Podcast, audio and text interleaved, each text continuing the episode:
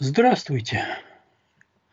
Вот проходит день за днем со смерти Навального.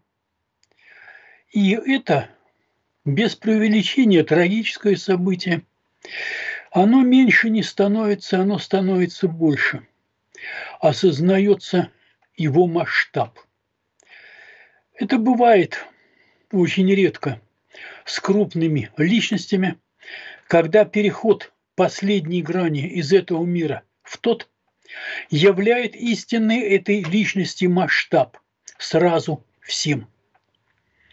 Это смерть отмечена во всем мире, отмечена лидерами всех сколько-то заметных государств. К этому и добавить-то мало есть что. Мы увидели образ героя, перешедшего последнюю черту. И невозможно было не понять этих премьеров, президентов, канцлеров, министров на том, что они испытывают некоторую гордость, некоторое облегчение, некоторое освобождение от стыда, потому что оказывается все-таки в наше время, в нашей цивилизации такие люди еще есть. Те, кто жертвует своей жизнью ради своих идеалов, своих целей, ради свободы своего народа. Но это мало кому по плечу. Таких уж среди цивилизованных государств почти вовсе людей не осталось. Вот оказывается, есть, оказывается, были. В чем-то существование таких людей – это оправдание нашей весьма сильно прогнившей цивилизации. Еще не до последнего человека прогнило. Но что касается того, что это политическое убийство, здесь, наверное, ни у кого не было сомнений с самого начала. И власти не то что не умеют врать, они ленятся врать. И так схавают. Слушайте, ну какой оторвавшийся тромб? Ну какая тромбоэмболия? Первое – это совершенно понятно любому человеку, который хоть что-то слышал о медицине. То, что врач подтвердил мгновенно, такой диагноз устанавливается только после вскрытия. Второе. Вы знаете, в тюрьмах и на зонах не та кормежка, чтобы тромбы росли в сосудах, а потом отрывались. Это уж, знаете ли, у старых больных людей, которые нажили эти болезни до посадки. А здесь совершенно не тот случай. От чего умер? Да трудно сказать. Будет ли это установлено когда-нибудь точно. Вся эта возня все, все эти искусственные предлоги замедления с тем, что тело не выдается, хранить родным или хранить, как это принято было в Советском Союзе, а потом в России, неизвестно как, неизвестно где, под номерком безымянным – Вряд ли будет установлена правда документально, но правда понятна и так, понимаете. Необыкновенно умиляют оправдания апологетов платных шавок режима, что послушайте, кому это выгодно, ведь совершенно понятно, что это невыгодно власти, невыгодно Путину, это только рождает сплошные обвинения против них. То есть, понимаете, и убийство Немцова было невыгодно, и убийство Политковской было невыгодно, и Литвиненко, и Скрипали. Все это было невыгодно. Очевидно, это сделали враги, чтобы скомпрометировать Кремль. Но это логика такая. Вот киллер, предположительно, предположительно, кого-то убил. Кому это было выгодно? Да его врагам. Для того, чтобы обвинить его которого обвиняют в том, что он якобы киллер, в том, что это он убил. Его хотят обвинить, его хотят судить и посадить в тюрьму. Конечно, это выгодно его врагам. Вот примерно такая же самая логика. О чем тут говорить? это все настолько шито белыми нитками. Власть настолько не удосуживается до, до каких-то намеков на психологию, что уж Немцова-то вместо того, чтобы хоронить, пусть с лицемерным, но государственным почетом, переименовать мост – да, понимаете, разбирали эти мемориалы, вывозили, раскидывали эти цветы, убирали свечи, чтобы всем было понятно, власть этого не желает. Ну, конечно, конечно, кто убил? Да-да-да, и здесь точно то же самое.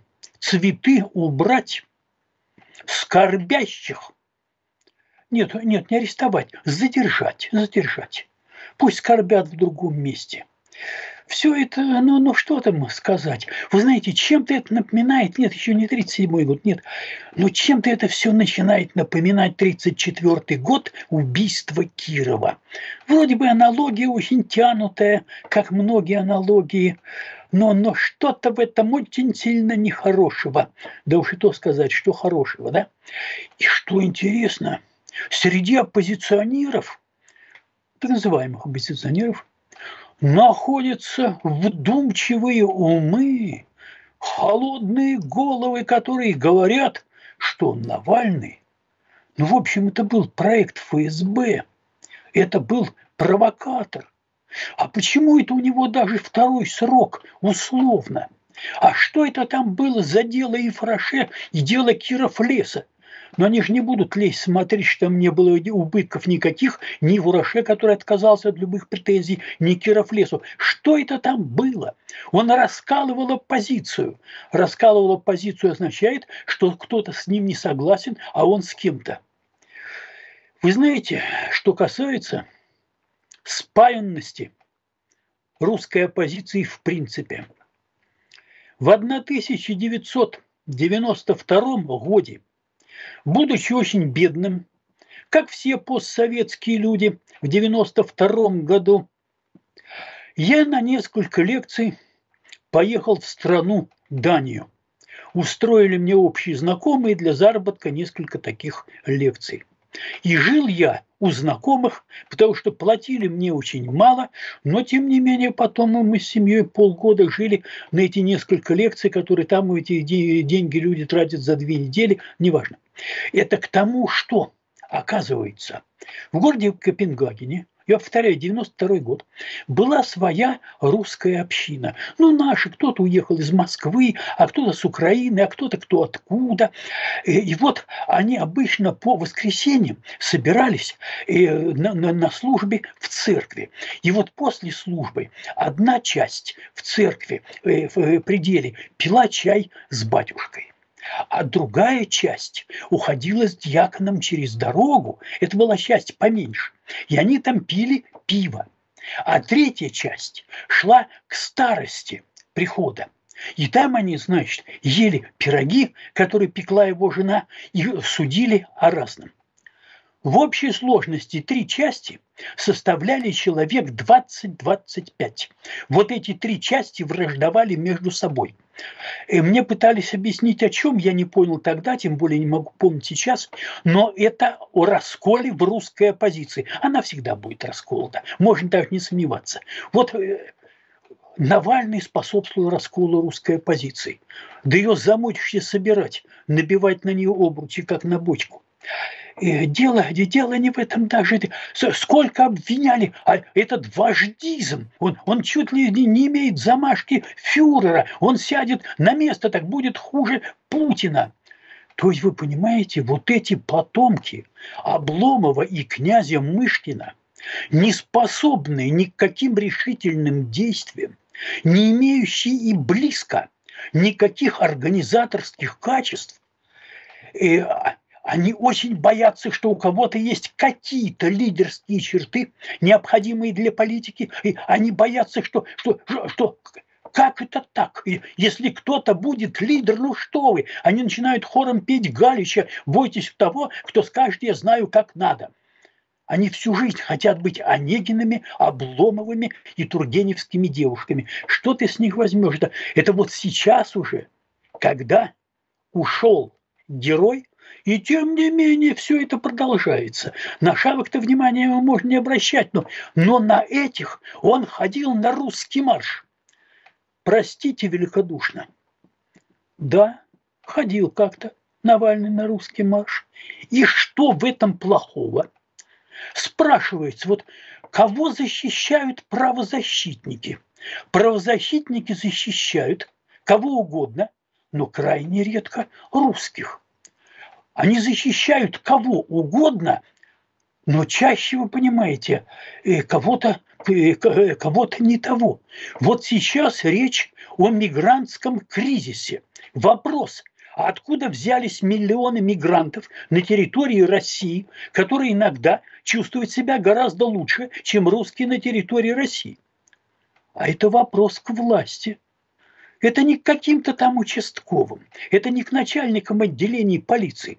Это непосредственно к министру Бастрыкину, который объясняет, что он взял на контроль. Это непосредственно к тем, кто раньше был политбюро ЦК КПСС. А ныне вся эта верхушка Миллер, Газпром, Сечин, Роснефть, Володин, начальник Думы и так далее, и так далее. Вот, вот у них и спросите, каким образом они сюда затаскивают миллионы мигрантов. Да для бабла, во-первых. А во-вторых, это отдельный разговор, мы еще поговорим, какой смысл для людей власти в замещении исконного коренного населения пришлыми мигрантами. Э, это отдельная тема, в этом есть, есть для власти большой смысл. Но заметьте, когда миллионы русских изгонялись да иногда в чем было, счастливы были, что ноги унесли. Из Узбекистана, из Таджикистана, ну уж о братской Чечне мы не говорим. То правозащитники, чё, ну, ну не слышал я, чтобы защищали. Русский марш – это национально-патриотическое движение, это гражданское движение с упором на защиту интересов коренного населения.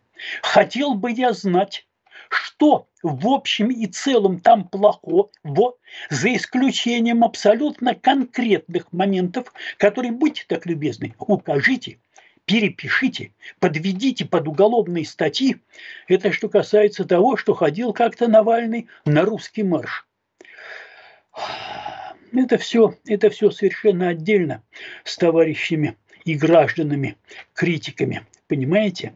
Заметьте, именно русский марш как мощное гражданское движение, провозглашал своей целью Путина с власти убрать и ныне присосавшихся, ведущих антироссийскую, антинародную политику, убрать. Может быть, нужно было искать точки соприкосновения с русским маршем, взаимно корректируя политику. Но это все уже, понимаете, да, тоже отдельный разговор. Вы знаете что? Что тут хочется сказать? Понятно и известно давно, что любой подвиг – это исправление, попытка исправления иногда, ценой своей жизни чужих ошибок, чужих преступлений, чужого неумения работать, планировать и делать. Вот одни безрукие и безголовые, а другие совершают подвиги – и отдают жизни. Вот с Навальным в общем и целом ведь было совершенно то же самое. И когда говорят, понимаете, что вот это вот ФСБ нужно было после августа 91-го полную иллюстрацию всего КГБ, открыть все архивы, открыть все имена и псевдонимы агентов, преступников, негодяев, чтобы снова не возродилась эта ужасная организация кровопийца. Полностью согласен, но этого категорически мало – Видите ли, чрезвычайная комиссия по борьбе с контрреволюцией и саботажем под управлением пламенного рыцаря с холодной головой и чистыми руками Феликса Эдмоновича Дзержинского сама себя не родила. Ее, эту чрезвычайную комиссию, кто создал? Ну вот это самое, что потом стало называться Политбюро. Верхушка партии ее создала, чтобы охранять и множить свою власть, а конкретно, чтобы давить малейшие признаки сопротивления и профилактировать малейшие возможности сопротивления. То, что то, что называлось диктатурой пролетариата, был, конечно, диктатурой партийной верхушки. Можно подумать, когда рабочие восставали, то, то, то, то это все делалось э, ради их блага. Э, это тоже отдельный разговор. Про э, рабочий пролетарский Ижевский полк, который в армии Колчака ходил в бой под красным знаменем против большевистских полков и прочее, прочее. Да, это тоже отдельный разговор. Это к тому, что ФСБ возникло бы все равно потому что нужно было охранять власть. Набрали бы новых людей, выросли бы новые профессионалы, у которых мозги не в том месте и руки не оттуда бы росли. И тем не менее, понимаете, охранная структура власти вырастает всегда, тем более смотря какая власть. Когда встает вопрос у тех же прогрессивных блогеров, журналистов, оппозиционеров. Вот кто убил Навального? То есть Путин. Кто привел Путина к власти? Это, конечно, дочь Ельцина со своим мужем, ну и, конечно, пара олигархов, Березовский с Гусинским. Все. В каком мире живут эти блогеры и журналисты? Давайте повторим вкрат, кратенько. Еще раз Каким образом Владимир Путин, скромный, в общем-то рядовой офицер, то пятого управления, то первого управления Комитета госбезопасности СССР, стал президентом Российской Федерации. Кто его сделал зампроректора? Значит, по иностранцам этого мы не узнаем. Это архивы Ленинградского КГБ. Кто его привел в мэрию под Собчака и посадил на денежные потоки. Боюсь, что этого мы тоже не узнаем. Но когда начались все вот эти вот реформы, когда Собчак сидел на Санкт-Петербурге, когда нужны были деньги, весь этот доклад Марины Салье, над которым смеялся ныне уже покойный Дмитрий Запольский, что там ходили такие деньги постоянно, что этот, этот упомянутые 20 лямов в докладе Салье – это ничтожная частность. Вопрос – это что, Путин сам себя туда привел? Это он по своей инициативе сидел на этих денежных потоках и сидел аккуратно и исполнительно. И претензий к нему сверху руководства не было, а напротив отмечалось, что хорошо работает. Вот так оно и происходило. А далее все было очень просто, потому что когда романтики, идеалисты, честные, приличные, восторженные люди – в конце августа 91 и потом осенью кричали о свободе и мечтали о свободе. И я был такой же наивный, восторженный идеалист точно. В политике ничего не понимавший абсолютно. Вот, вот теоретически о чем-то мог думать, практически. Ты, вы понимаете, не, не то дитя безмозглое, не то дубина стыросовая. Товарищи, верхняя партноменклатура, красные директора – они тоже были номенклатура, верхушки спецслужб. Они примерялись приватизировать страну, и планы их исходили из этого. И планы их отлично совпали с планами тех самых гайдаровско-чубайсовских мальчиков, которые набрались мудрости Чикагской школы у Милтона Фридмана и вообразили, что они что-то понимают, ничего не понимая. И вот когда добро раздавалось кому угодно, любым бандитам, любым ворам, любым мошенникам, лю любой партноменклатуре, кому угодно. Главное, чтобы в частные руки крупные предприятия, крупный капитал. После этого создание охранной структуры, которая будет блюсти интересы созданного класса олигархов, не промышленников, не предпринимателей, а бандитов, захвативших то, что было сделано трудом всех. Вот возникновение охранной структуры было уже предрешено. Без этого невозможно было обойтись. А когда народу было нечего жрать в буквальном смысле слова, а товарищи коммунисты вчерашние сказали, вы смотрите, что они делают со своим капитализмом. Хотя это был не капитализм, это был классический феодализм такой, административный феодализм, как было принято тысячу лет в России. Всегда. Народ, конечно, пошел к тем, кто говорил, они что, с ума сошли, они же нас всех грабят, они нас всех оболванили, они у нас у всех все, понимаете, вы украли. А что говорили демократы? Что говорили эти прекрасные люди? У вас ничего не могли украсть, потому что у вас ничего не было. Да ни хрена себе. У нас у всех ничего не было, потом у одних стали сотни миллионов, а у других нечем кормить детей.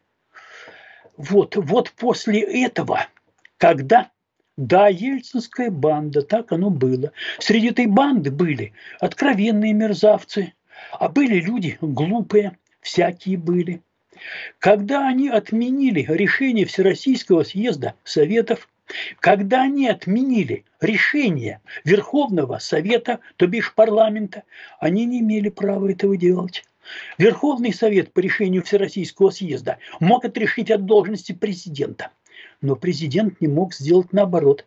Да подумаешь, да четыре танка. Из гладкостволок шарахнули по Белому дому. Нет, ну там еще, конечно, было кое-что. Да, это был государственный переворот. Это, это силовой государственный переворот. А потом под это дело осенью изменили Конституцию – и к президентскому креслу были подведены диктаторские рычаги. Кто это сделал? Да, да, да, да, те самые, которые объявляли, что они демократы, что они за рынок, что они за всеобщее счастье, что жить будем недолго, но хорошо и так далее, и так далее. Создание охранных структур было предрешено. Если бы весь состав – вместе с семьями Комитета государственной безопасности СССР 1 января 1992 года посадили на все пассажирские транспортные суда, вывезли в Индийский океан ближе к Марианской впадине, или она в Тихом, я мог забыть, простите, и утопили, то тем не менее охранная структура, которая в конце концов стала называться ФСБ, все равно возникла бы Э, она была бы глупее, она была бы непрофессиональнее, она бы все равно возникла, чтобы охранять власть и миллиарды. Ну и были подтасованы, как все знают, как это все делалось, выбор 96 -го года, а потом настала операция «Преемник». Вы что, с ума сошли? Когда вообще прозвучала операция «Преемник», нужно было – да, я был дурак, такой же, как большинство. Совершенно, совершенно не собираюсь объявлять себя умнее кого-то в тех условиях. Выходить на улицу и Ельцина вместе со всей шайкой вышвыривать из Кремля и откуда угодно. Вот сажать на пароход и туда, проверить маршрут. Куда там Бердяева с компанией отправляли, и их туда же. Понимаете, вот вот как-то вот по, по проверенному маршруту. И, а можно было сначала в Вену, а, а потом через Вену в Рим, в Америку. Ради бога. Что значит операция «Преемник»? А где же выборы?